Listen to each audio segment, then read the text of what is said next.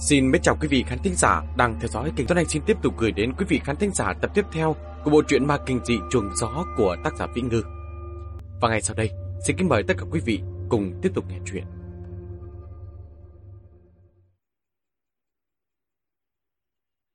Lúc bây giờ có thể nói, Quý Đường Đường không ngờ tới, với chuyện trò được có một lúc, đã phải ai đi đường đấy. Bị Mau ca hỏi mà dẫn cả người. Dừng một lúc, cúi đầu, nhẹ giọng nói một câu. Em vẫn chưa nghĩ ra. Mau ca lại nói. Vừa nãy Nhạc Phong nói với bọn anh, cái gã tên Thạch Gia Tín gì đó kia. Bạn gái của cậu ta có phải bị người ta bắt đi đúng không? Em và cậu ta ở trong phòng lâu như vậy là để bàn về chuyện đấy ư? Cậu ta định thế nào? Chuẩn bị báo cáo cảnh sát chứ? Nhưng mà đường đường, anh phải nhắc nhở em một câu. Vụ án kiểu này mà báo cảnh sát, thường là không có kết quả gì đâu. Bọn chúng quá nửa là có người trong hệ thống của cảnh sát. Lấy lệ một hai cái là có thể đẩy vụ án thành án chưa giải quyết thôi. Quy đường đường khó khăn nói, bọn em định tự mình nghĩ cách à? Mọc cà cũng không có vẻ quá kinh ngạc. Cái đó thì cũng tùy hai người thôi. Đường đường à, anh cũng nhìn ra lai lịch của em và cậu ta đều có điểm kỳ bí. Anh đoán chắc cả hai đều có chút năng lực. Dù sao hai người cũng không muốn nói. Vậy tùy các em thôi. Nhạc Phong trầm mặc một chút, đột nhiên hỏi Quý Đường Đường. Hai người đã nghĩ ra cách gì sao? Quý Đường Đường bất ngờ không kịp đề phòng. Cái gì? Bàn bạc lâu như vậy, buổi tối lại còn gặp lại. Đã bàn ra cách gì chưa? Mắt thấy không gạt được, dù sao cũng không có ý định lừa gạt. Quý Đường Đường đành phải nói hết những gì có thể nói ra. Màu càng nghe được một nửa, đã thấy hoang mang. Anh ta nhìn Quý Đường Đường như nhìn người ngoài hành tinh. Nằm vùng á? Em không có não à? Em tưởng đang quay phim sao? Đường đường, anh đã bảo với em rồi, không đùa kiểu ấy được đâu. Quy đường đường không lên tiếng, Mao ca càng nghĩ càng hoảng. Mấy cô cậu thành niên bọn em không hiểu là suy nghĩ thế nào nữa. Anh cho em hay, cảnh sát đối đầu với loại người này cũng chết không ít người. Hai người bọn em là ai cơ chứ? Siêu nhân à? Anh đã nghe phong tử kể rồi. Biết rằng em có chút võ vẽ, gan cũng to lắm. Nhưng mà vài thứ đó của em, người ta có coi ra cái gì? Em tưởng là cầm cục gạch lên đập phát là xong à? Đám người đó là súng thật đào thật đấy. Anh, anh ta vừa nói vừa đẩy nhạc phong. Phong tử, chú nói một câu coi, đừng để anh bồ bồ một mình chứ. Nhạc phong cười lạnh. Em biết nói gì đây? Người ta có bao nhiêu là chú ý, nhảy ra một cái như là hát hí khúc vậy. Anh bảo em biết nói cái gì đây? Quy đường đường đã sớm đoán ra, Nhạc Phong sẽ tức giận, cúi đầu không lên tiếng. Nhạc Phong càng nói lại càng thấy tức. Anh ta nói, tôi thật không nghĩ ra nổi, trên đời này sao lại có người không sợ chết như vậy? Là ai buổi sáng bị xe cứu thương tha đến bệnh viện chứ? Hả? Mao ca khuyên nhủ anh. Chú đừng đổi nóng vội, cứ nói chuyện tử tế với con bé. Nói chuyện tử tế sao được? Chỉ nói chuyện tử tế với người có não được thôi. Người bình thường đâm vào tường, biết cái thứ đồ chơi đó cứng rắn, sau này sẽ không đâm vào nữa. Cái kiểu này của cô ấy là tin chắc đầu mình cứng rắn lắm, nhất định phải đâm cho tường thủng một lỗ mới cam lòng. Quy đường đường cũng cảm thấy ảnh mắng rất có lý, đành phải chịu trận từng câu một. Nhạc phong càng nghĩ càng giận. Đường đường, tôi đã sớm nói với cô rồi, nếu cô có bản lĩnh đó, tôi sẽ không cản cô. Tự cô tính xem đã bao nhiêu lần xảy ra chuyện rồi. Nếu không có người giúp cô dọn dẹp đằng sau, chắc bây giờ mộ cô cũng đã sành cỏ rồi đấy. Cô lại còn càng chơi càng lớn, còn vô gian đảo nữa chứ. Anh giơ ngón tay cái về phía quý đường đường. Cô giỏi lắm, giả phục cô rồi. Đường đường, cô cứ làm cho tốt. Giải kìm tượng của Hồng Kông đều là trông chờ vào cô đấy. Nói xong quay người bỏ đi. Lúc đi đến cửa mới nhớ ra cái gì đó, lại quay lại sách hành lý của mình. Màu cà thở dài, đành phải sách hành lý đi theo anh ta. Chỉ có thần côn nói chuyện với quý đường đường. Sắc mặt anh ta cũng khá trầm trọng, lại nói. Tiểu đường tử, anh cũng thấy rất nguy hiểm. Nhưng sau một khắc, anh ta đã cười tòe toét. Nhưng mà tiểu đường tử, anh thích xem vô gian đạo nhất đấy. Anh thích nhất là Lưu Đức Hoa, cả câu thoại kia của anh ta nữa. Anh ta dùng giọng trầm thấp mô phỏng theo. Rất xin lỗi, tôi là cảnh sát. Quý đường đường thực sự muốn cười, nhưng vừa hé miệng, mắt đã đỏ ửng. Đó không phải là Lưu Đức Hoa, đó là Lương Triều Vĩ. Thần côn thất kinh, Cái gì cơ? Lương Triều Vĩ ư? Lương Triều Vĩ không phải là ca sĩ sao? Chính là cái gã hát bài 999 đó hồng ấy à? Mao cá ở bên ngoài quát thần côn. Không đi có phải không? Nhanh nhẹn lên. Thần côn ối chào một tiếng vèo một cái, vọt từ trên ghế lồng xuống. Trước khi ra cửa, còn bơm hơi cho quý đường đường. Tiểu đường tử, cố lên, anh thích vô gian đạo nhất luôn, ngầu lắm. Lúc ra đến đầu đường sườn lý, chạm phải đại Mỹ, cô ta không gặm phao cầu gà, đang cầm một củ khoai bóc vỏ. Thấy Nhạc Phong đi ra định chào hỏi với anh. Nhạc Phong trầm mặt lướt qua cô ta. Đại Mỹ vẫn cười tít mắt, phật phật tay với bóng lưng của bọn họ. Đi thong thả nhá! Mau ca trong lòng có chuyện không buồn để ý đến cô ta. Vẫn là thần côn đầy đủ phép lịch sự nhất. Quay đầu lại phất tay với cô ta. Bái bai bái bai nhá! Đi ra ngoài chừng một con phố. Đầu đường có một vườn hoa ở giữa ngã tư. Nhạc Phong ngồi xuống cái ghế dài gần cửa vào. Hai tay ấn huyệt thái dương, không nói lời nào. Cuối cùng bật ra một câu. Thật là tức chết em. Mao càng ngồi xuống bên cạnh anh. Thật sự không lo nữa sao? Lo thế nào được? Anh dạy em xem lo thế nào đi. Có câu nào nói ra không phải vì tốt cho cô ấy chứ? Cô ấy có nghe không hả? Mao Cà lại thở dài. Vậy bây giờ đi đâu đây? Nhạc Phong suy nghĩ một chút. Em còn chưa nghĩ ra. Anh thì thấy thế nào? Mao Ca không lên tiếng. Được một lúc anh ta lại nói. Phòng tử, có chuyện chú xem có nên quay về nhắc nhở đường đường một câu không? Nhạc Phong cảm thấy là lạ. Chuyện gì vậy? Chuyện đám người phi thiên kia bắt người. Không phải chú hoài nghi bọn chúng buồn người hay sao? Anh nghĩ tới nghĩ lui, cảm thấy không đúng cho lắm. Sau đó anh nghĩ hẳn là không phải buôn người đâu. Thế thì là làm gì? Mười phần thì có tám chín phần là buồn nội tạng. Mau ca đưa thần côn đi trước, nói là đến ngã tư đằng trước tìm quán trọ. Tìm được điện thoại liên lạc. Nhạc phong một mình ngồi trên chiếc ghế dài. Trời dần dần tối, đèn đường bên cạnh hát xuống. Một chiếc bóng đung đưa. Dần dần gió nổi lên. Trong gió mang theo cả hạt cát. Nhạc phong ngồi mà chân cũng cứng đờ. Đang định đứng dậy, lại nghe thấy quý đường đường gọi anh. Nhạc phong! Lúc ngẩng đầu lên, quý đường đường không biết đã tới từ lúc nào. giơ tay đưa áo khoác cho anh. Trả áo của anh cho anh đấy. Nếu cô không nói, Nhạc Phong thực sự đã quên mất chuyện cởi áo khoác cho cô mượn này. Vừa mới thấy bộ đồ y tá mỏng manh cô mặc bên trong. Nhạc Phong đã nhức đầu. Mặc vào, cô sợ lạnh cóng không chết được hả? Con định để lạnh thành bị cảm rồi đi nằm vùng. Màng bệnh làm việc sao? Quy đường đường không nhúc nhích. Nhạc Phong thở dài đứng dậy, dùng cổ khoác áo vào. Kéo khóa từ dưới lên, kéo thẳng lên trên. Mu bàn tay chạm phải mặt cô, lạnh như bằng vậy. Nhạc Phong nói, cô đứng đây bao lâu rồi? Lạnh thế này, không biết tìm chỗ nào tránh gió nữa hả? Anh nhìn xung quanh, kéo cô đi vào trong công viên. Bên trong có một khu vui chơi cho trẻ em, đặt một chiếc cầu trượt rất lớn. Phía dưới cầu thang tạo thành hình dáng một căn nhà nhỏ, lại đủ để chắn gió.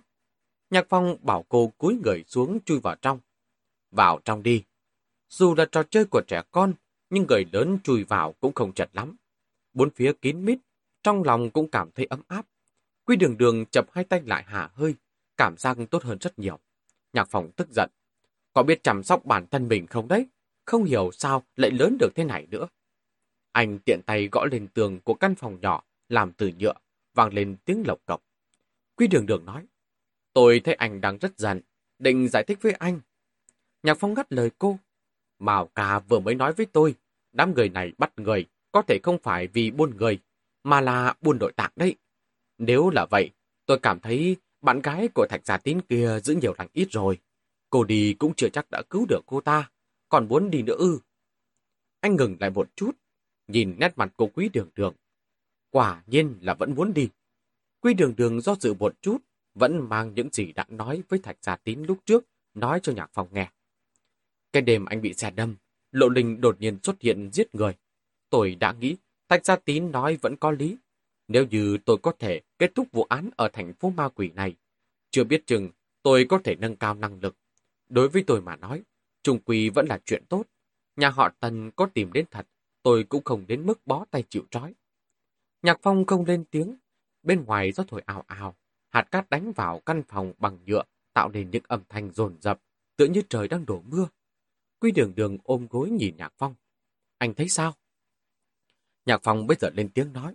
Suy nghĩ của cô tôi cũng hiểu, nhưng cô thực sự cảm thấy mình thích hợp ư. Quy đường đường nghe không hiểu. Thích hợp là có ý gì? Nếu như cô nghĩ dùng cách này để nâng cao năng lực, cô phải không ngừng đối đầu với những loại người cực kỳ hung ác này. Rất nhiều những cảnh tượng tanh máu tàn nhẫn, bất kể là vận dụng vuốt quỷ hay là lộ linh, kết quả sau cùng đều là giết người. Bất kể những kẻ đó có đáng chết hay không, vậy thì cô phải giết bao nhiêu người chứ? Giết chọc mãi, rồi có thể trở nên trai sạn hay không? Đây chính là cuộc sống mà cô muốn hay sao? Quý đường đường ngây ngẩn cả người ra. Bị nhạc phòng nói vậy, cô cảm thấy sống lưng mình cũng đang lạnh cóng. Trước kia tôi cảm thấy cô rất kiên cường, nhưng lần này cô tự sát. Tôi nghĩ có thể tôi đã lầm rồi. Con đường này rất gian khổ, cô đi một đoạn còn được. Nhưng đi lâu đi dài, không thấy được hy vọng, lại mãi mãi chỉ có một mình. Tiếp xúc toàn với mặt đèn tối của xã hội, sẽ nhanh chóng lại suy sụp. Đến lúc đó không cần tẩn ra đến tìm, tự cô đã vứt bỏ chính bản thân mình. Cho nên tôi mới hỏi cô, cô cảm thấy mình thích hợp ư? Quy đường đường không nói lời nào, cô vươn tay vuốt nhẹ lên cái băng trên cổ tay. Được một lúc thì cúi đầu, nửa gương mặt vùi trong cổ áo kéo cao. Nhạc phòng nói, cô nói đi, rốt cuộc cô thích hợp hay không? Đừng có mạnh miệng, đừng có mà sĩ diện, nói thật đi. Vành mắt của quý đường đường dần đỏ lên, cô nhìn nhạc phòng lắc đầu, nhỏ giọng nói một câu. Không thích hợp. Nói xong thì bật khóc. Nhạc Phong lại gần ôm lấy cô. Cô vừa run rẩy vừa nghẹn ngào. Nhưng biết làm sao bây giờ, tôi cũng không muốn. Nếu được lựa chọn, tôi cũng đâu muốn vậy. Giết người xong là tôi sẽ mất ngủ. Đầu của tôi lúc nào cũng đau, lúc nào cũng mơ thấy ác mộng. Đêm đó, cái đêm tự sát ấy, tôi đã nằm mơ. Trái tim nhạc phong căng thẳng, anh vẫn cảm thấy việc quý đường đường tự sát đêm hôm đó dường như là bị đốn ngã trong nháy mắt. Nhất định là có nguyên nhân trực tiếp gì đó. Xem ra giấc mơ này là mấu chốt. Thế cô mơ thấy gì? Mơ thấy kết hôn với A Thành. Nhạc Phong ử một tiếng, cũng không nói rõ trong lòng rốt cuộc có cảm giác gì. Dừng một chút, lại ôm chặt hơn mà hỏi cô. Sau đó, anh ta không cần cô nữa có đúng không?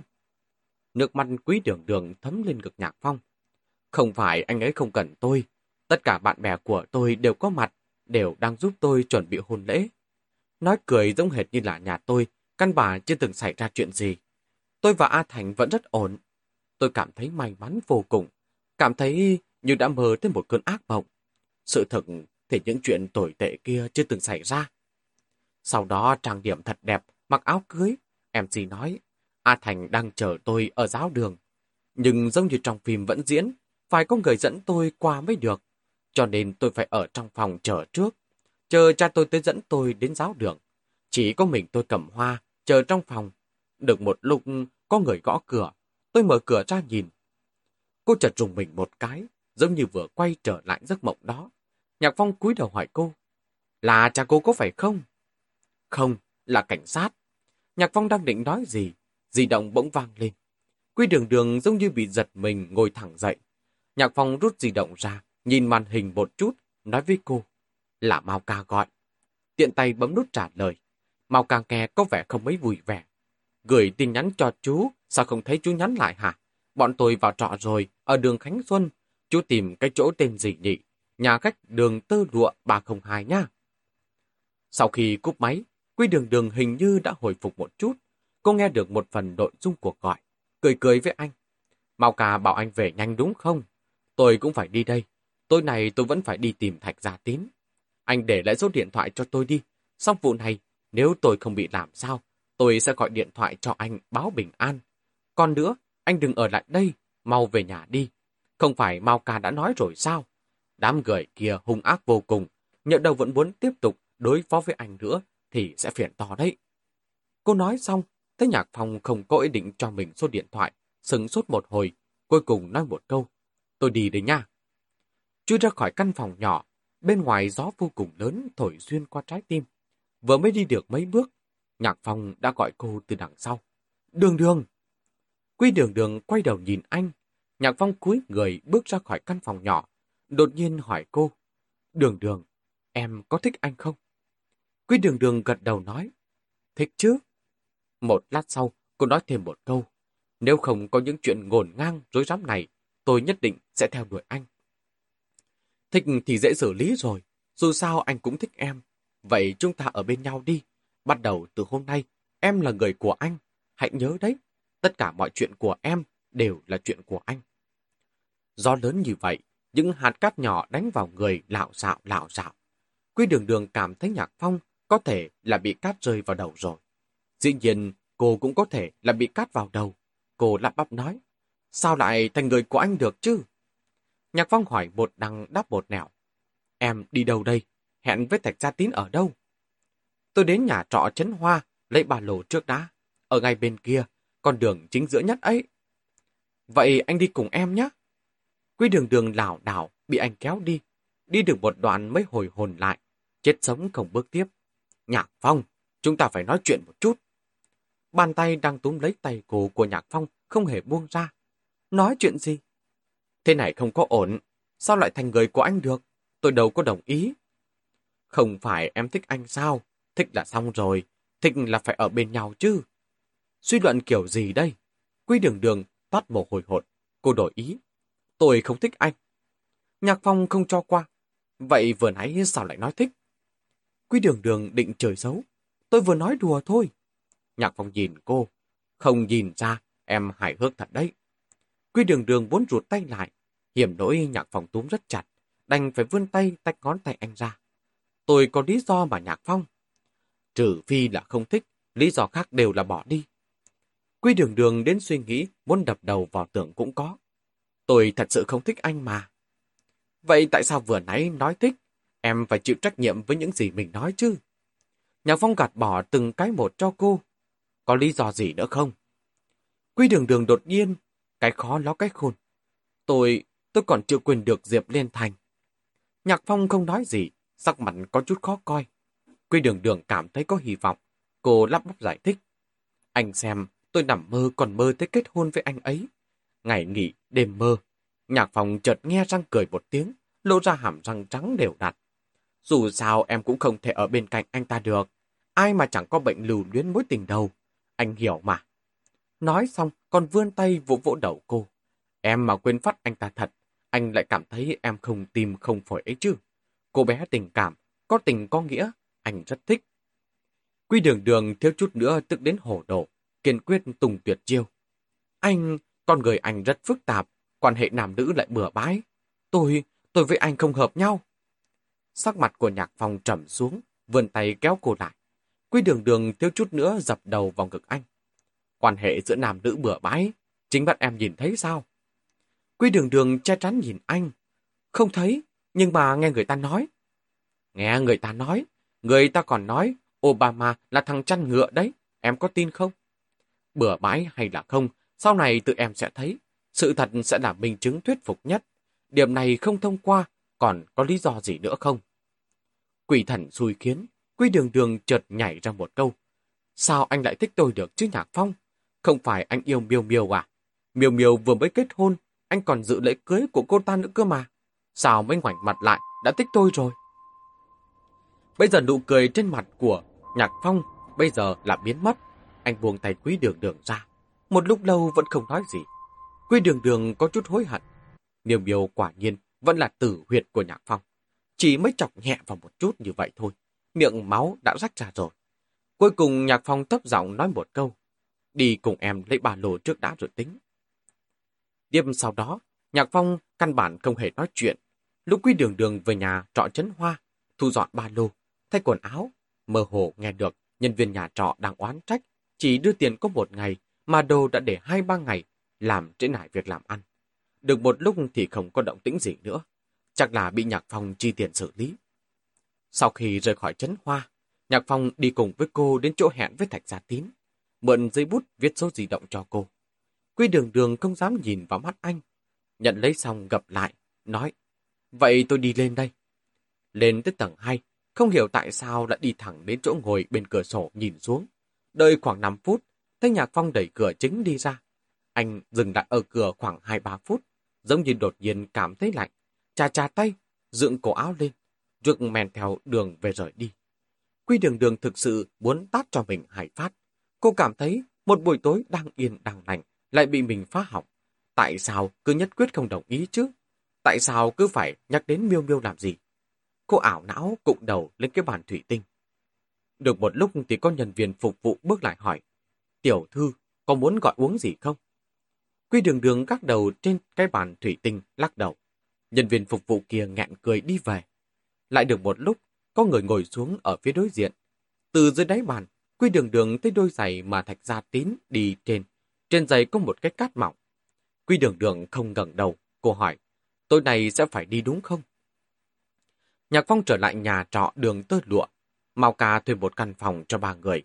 Anh ta và thần côn đã rửa mặt xong xuôi, trèo lên giường ngủ. Hai ông lớn cộng lại cũng gần trăm tuổi, lại đang tranh nhau điều khiển TV. Thần côn muốn xem phim kinh dị, Mao ca lại muốn xem kênh nghệ thuật. Nhạc Phong rửa mặt trong tiếng gào khóc ý éo của thần côn.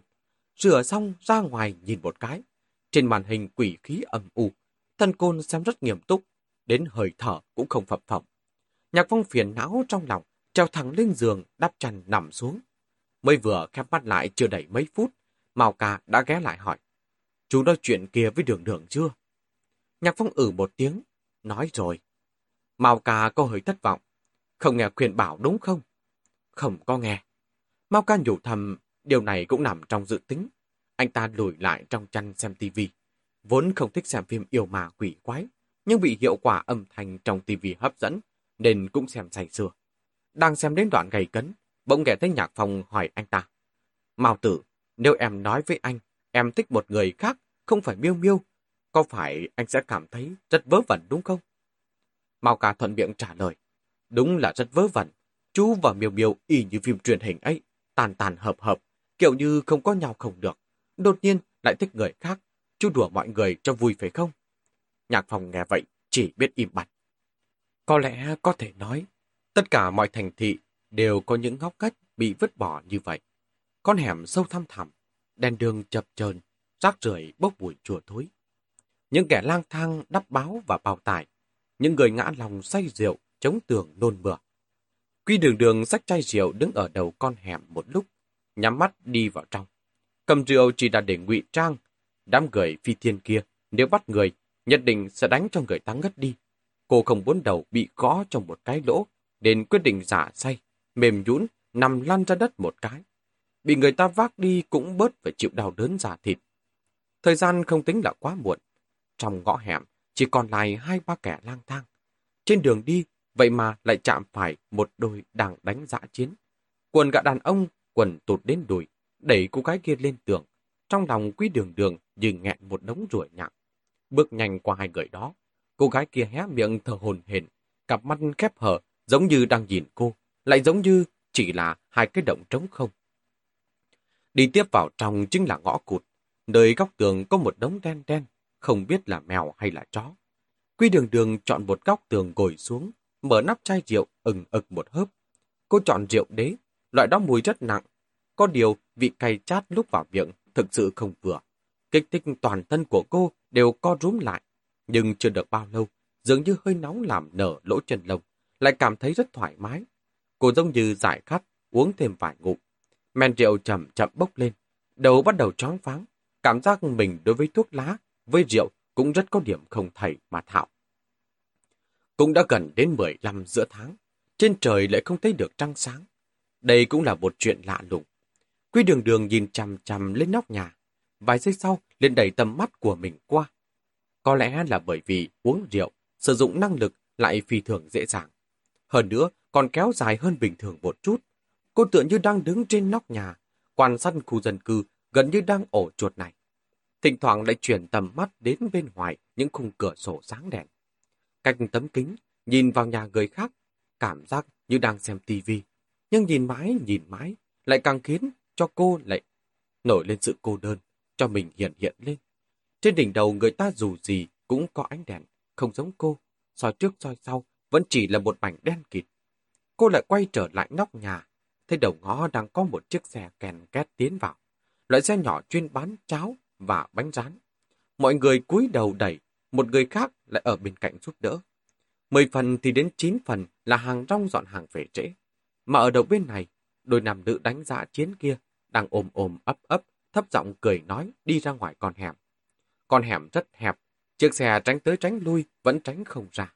Bếp nghiêng sang bên cạnh, dầu trong nồi bắn tung tóe lên quần của gã đàn ông kia. Gã ta tức giận, giơ một chân lên đạp vào bánh xe. Chuyện nhỏ nhặt như vậy, mắt thấy sắp diễn biến thành cảnh đập nổi đập quán nghiêm trọng. Hà tất phải thế. Quy đường đường thu hồi tầm mắt, mê mê man man, đỡ tường đứng dậy, lảo đảo đi về phía đầu bên kia. Cô hơi say, chẳng rõ là muốn đi xem náo nhiệt hay là đi khuyên can. Vừa mới đi được mấy bước, đang nghe thấy tiếng kêu thảm thiết của người đàn ông kia. Âm thanh vừa bật ra, đã tắt ngấm. Dư âm cũng không còn. Sự yên tĩnh đột nhiên xuất hiện, có vẻ phi thường rợn người. Quý đường đường sừng sốt một chút, tiếp tục siêu siêu vẹo vẹo, đi về phía bên kia. Đầu tiên là nghe thấy tiếng giãy giụa của người phụ nữ, sau đó là tiếng dịch bếp nồi. Lúc đến gần không còn gì khác thường. Trong con hẻm vắng người giữa đêm khuya, một chiếc xe đẩy nặng nề, ken két nổi bật. Hai người đẩy xe, liếc mắt nhìn quý đường đường, đi lướt qua cô. Quy đường đường đứng lại, cô quay đầu lại nhìn chiếc xe đẩy nhỏ kia. Cánh cửa kéo bên dưới, còn chưa đóng kín, lắc lư trên con đường lát đá phiến.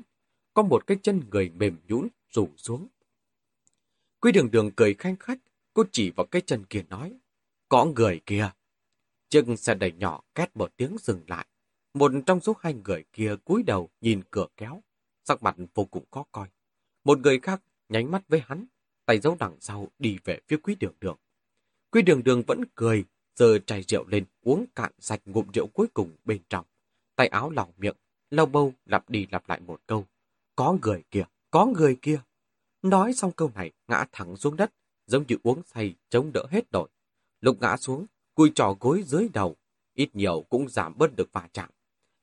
Mắt của cô nửa khép nửa mở, thấy bàn tay giấu đằng sau, lưng của cả kia đang cầm một cái rùi cui, giống như loại rùi nhọn để mài dao mà các sạp thịt lợn truyền dùng để róc thịt. Cả kia cúi người xuống nhìn quý đường đường. Cô không nhúc nhích, trong bàn tay nắm chặt bên người đang cầm một chiếc vuốt quỷ. Cả kia thấp giọng nói một câu, say rồi, mang theo đi.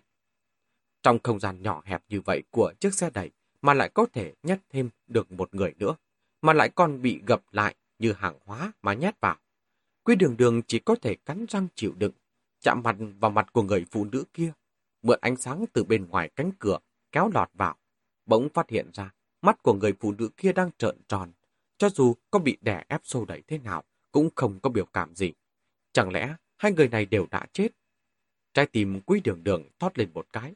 Sau khi cánh cửa kéo bị kéo lên, cô run rẩy vươn tay ra, đặt phía dưới mũi người phụ nữ kia thăm dò. Dường như có hơi thở, lại giống như là ảo giác do độ ấm của cơ thể. Người đàn ông kia bị gập bên dưới cô, không có chút động tĩnh nào. Quy đường đường khó khăn khom người dậy, tay trống xuống dưới, đụng ngay cái đầu của người đàn ông kia. Lõm một khối, giống như bị thứ gì đó đập vào.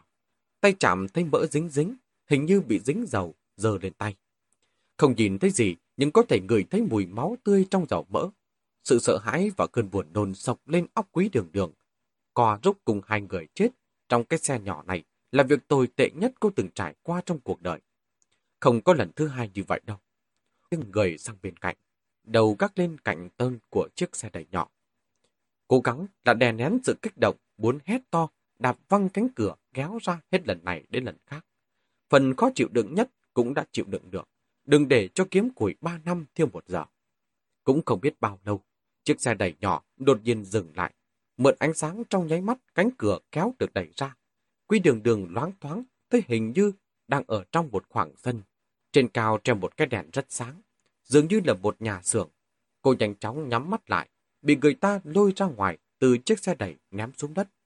Lúc rơi xuống đất, cô nghe thấy kẻ đó nói, người chết không để được đâu, đêm nay đưa đi luôn đi. Một gã khác ừ một tiếng, lại có kẻ thứ ba bước tới. Trước mặt dường như có không ít cái bóng chập chờn. Quy đường đường không dám mở mắt, cũng không rõ rốt cuộc có mấy người. Có người vỗ vỗ lên mặt cô, mùi rượu nặng phết, trói đứa này lại. Cho vào tải đi. Ngày sau đó, chính là tiếng xé băng dính xẹt xẹt. Đầu tiên là dính một vòng trên miệng cô. Sau đó, bẻ hai tay ra sau lưng, quấn một vòng, cởi dài ra vòng một vòng quanh mắt cá chân. Cuối cùng, nhét vào trong bao tải. Sau khi bỏ vào, lại đẩy cô vào bên trong. Đứa còn lại cũng nhét vào tải à? Người trả lời đầu tiên nói, sống với chết nhát riêng ra. Trên tải có dính nhãn đấy, đừng có nhầm. Quy đường đường thật sự muốn khóc. Tên kia nói sống với chết nhát riêng ra, giống như đang lượn lặt cá chết tôm chết vậy. Căn bản không coi cô là người. Được một lúc, có xe chạy tới, có tiếng lạch cạch khi mở cửa sau của xe tải. Sau đó là bịch một tiếng, ném người lên xe. Tiếng va chạm làm quý đường đường nghe mà dựng cả tóc gáy. Lúc đến phiền cô, có người dặn dò một câu, sống thì nhẹ một chút. Sau đó lại nói mấy lần tính cẩn thận, hình như trên xe có 8 người. Nếu không có dặn dò gì, đều là người chết, thì người chết chắc chiếm một nửa. Bỏ người lên xong, lại chất thêm đồ lên. Nghe giọng điệu thì hình như có đồ ăn. Cuối cùng cạch một tiếng, cửa sau xe liền khép lại. Chỉ chốc lát sau, chiếc xe liền khởi động. Qua chừng nửa tiếng, xe chợt dừng lại. Nghe bên ngoài thỉnh thoảng vang lên tiếng bơm xăng và tiếng xe cộ. Hẳn là cái trạm thu phí theo lời của Thạch Gia Tín nói. Lần này có thể nói là chờ rất lâu, vừa đói vừa lạnh, cộng thêm mèn rượu. Quy đường đường vậy mà lại ngủ tiếp đi. Đến lúc tỉnh lại, chiếc xe đã chạy rất ổn định. Cẩn thận lắng nghe, có thể nghe được tiếng gầm xe ma sát với mặt đất. Có lúc gió đột nhiên lại bốc lên, loại gió quét qua khắp nơi, chỉ có thể có ở nơi cực kỳ trống trải. Không khí trong bào tải rất bị bách, nhưng không đến nỗi làm cho cô nghẹt thở. Thân thể cô động đậy, cánh tay bị quặp ra đằng sau, cào lên trên bao tải, cảm giác như rạch ra được một lỗ nhỏ, cả người, cả tài xoay lại. Sau đó nhìn chăm chăm qua lỗ hổng. Tầm mắt cũng như người, khó khăn chèn qua ngoài qua lỗ hổng. Đây cũng là một chiếc xe tải nhỏ 0.9 tấn. Xung quanh là từng cái từng cái bao tải bị buộc kín miệng. Người cũng bị bẻ gập thành những hình thù kỳ quái. Mới nhìn qua không giống như đựng người mà là từng bao từng bao khoai tây. Có mấy cái bào tải trên miệng được buộc một tấm bảng màu đỏ, bao gồm cả chính cô, hẳn đà dấu hiệu đánh dấu người sống. Gần cửa là từng sọt từng sọt đồ ăn, mặc dù đã bị đi lồng trèo quất nhưng bờ hồ có thể thấy được cải trắng, khoai tây, củ cải gì đó. Còn có cả từng tảng sườn thịt bò, thịt dê được bọc màng ni lông và mấy chiếc giường lớn, không biết đựng cái gì bên trong. Lại một lát sau, xe trần rung lên, giống như là chuyển từ đường lớn bằng phẳng sang đường gồ ghề. Có mấy lần nghiêng sang một bên. Đông bào tải va vào nhau, hai cánh cửa đằng sau xe cũng rùng lên. Có lúc rùng đắc quá mạnh, giữa hai cánh cửa sẽ hé hé ra một khe hở. Tầm mắt của quý đường đường dường như từ từ chuyển qua khe hở. Thời điểm là khoảng trước sau bình minh, nửa bầu trời tối mù, sắc trắng bệch từ từ sầm chiếm. Gió rất to, ao ao thổi. Trên sa mạc vô bờ, không có bất cứ vật cản nào. Cuồng phong quét đất mà qua. Có lúc, sơn chiếc xe tải nhỏ cũng giống như một chiếc lá cây trào tới trào lui. Ở nơi xa, nơi chân trời dính vào sa mạc, tạo thành một đường cong đặc thủ. lục gió lớn thổi lên, dọc theo đường cong, bỗng mơ hồ, tựa như bốc sương lên vậy. Thoáng trông có vô số những hình thù kỳ quái hiện lên, những tiếng ù ù kỳ quái theo tiếng gió không ngừng lên xuống. Những gò đất trồng chéo liên miên cùng vết xe tựa như đào khắc thô bạo quét qua mặt đất. Vài cột gió xoáy nhỏ nhanh chóng toát tới, toát lui. Thoáng trông đã kéo theo bụi bay mù mịt, giống như là yêu mà quỷ quái, đột nhiên lẩn xuống đất, bỏ trốn trong Tây Du Ký. Giàn đàn, thành phố mà quỷ. Cảnh sắc bên ngoài xe rất đơn điệu, mà căn cứ vào lộ trình để suy đoán. Rất hiển nhiên là đã đi qua trung tâm cảnh khu của thành phố ma quỷ Gia Đàn. Vận dụng năng lực ở trong thời gian dài khiến cho quý đường đường rất mệt mỏi. Cô thu hồi tầm mắt, nhắm mắt lại, chợp mắt một lúc. Lần ra ngoài này, cô không mang theo lộ linh. Thể tích của lộ linh khá lớn. Nếu nhớ bị soát người, gì đó thì rất dễ gây chú ý. Cô mang theo hai chiếc vuốt quỷ, một chiếc nắm chặt trong tay, chiếc còn lại bỏ trong túi áo lót. Tối hôm qua, lúc bị bằng dính trói tay, cô đã lèn lén nhét chiếc trong tay vào trong ống tay áo. Sau cả đêm sóc này, nó đã tuột đến dưới cánh tay, cồm cộm khó chịu. Quy đường đường cố gắng ngọ nguậy người, muốn đẩy chiếc vuốt quỷ kia ra. Nhưng hai tay lại bị trói chặt. Sự cố gắng này có vẻ phi công vô ích. Sau một lúc giằng co, lưng của cô đã toát mồ hôi. Trong lúc đằng chán ngán, thùng xe bỗng dưng lắc không ngừng. Quy đường đường nhất thời căng thẳng. Vừa nãy bị cô cọ sát như vậy. Cái lỗ nhỏ trên cái bao tải chắc lại bị dịch xuống dưới người. Nhất thời không còn kịp dịch chuyển tầm mắt nữa. Đã có người mở cửa xe. Quy đường đường cố gắng bình tĩnh, lắng nghe động tĩnh xung quanh. Do bên ngoài vẫn rất lớn, không giống như đã đến khu trung tâm của các hộ gia đình. Chú ý lắng nghe tiếp tục, bên ngoài vẫn chỉ có gió và giọng nói của hai người. Đoán chừng một người lái xe, một người áp xe. Một trong số đó bò vào trong buồng xe, lớn giọng nói với người kia. Dịch nữa đi, một chút nữa thôi. Dịch cái gì mà dịch? Quy đường đường có chút hồ đồ. Một lát sau, thần xe thoáng rung lên, tiến về phía sau, cô mới hiểu là đang chuyển xe. Xe lại một lần nữa, dừng lại. Cô nghe thấy một chuỗi tiếng chìa khóa va chạm, sau đó là tiếng kéo nắp vì thường chói tai. Một người khác cũng bỏ vào, nói, chuyển đi. Hai người ở trong xe quân đồ, không hề xuống xe, cũng không hề nghe thấy trên mặt đất có tiếng đón đỡ. Đến lượt quý đường đường, tim của cô sắp vọt ra đến nơi, mới vừa cảm thấy trước mắt sáng lên một chút, nháy mắt đã lại tối sầm xuống. Một cảm giác cực kỳ áp lực, trống rỗng sinh ra. Một trong những tên kia đẩy cô một cái. Cô vậy mà lại không khống chế được mình, trượt thẳng xuống. Quy đường đường chợt nhận ra cô đang bị đẩy xuống một cái ống giống như thang trượt. Chỗ này đúng là không có nhà dân. Có thể là một nơi mà bất kỳ du khách nào cũng không thèm nán lại. Cửa vào ở đây được dừng ở nơi cao, cho nên phải đứng ở sau buồng xe mới được.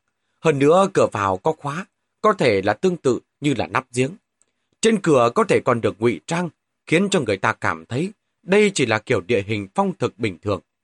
Sau khi mở cửa ra là một thang trượt đi xuống. Người phụ trách giao hàng chỉ cần đẩy những món hàng này qua thang trượt, lại đóng nắp giếng lại, coi như đã hoàn thành nhiệm vụ. Không biết cái thang trượt này dài bao nhiêu, cảm giác trượt tự do khoảng hơn mười mấy giây mới hạ xuống một tấm lưới mềm. Bên tai có tiếng chuông kêu vang.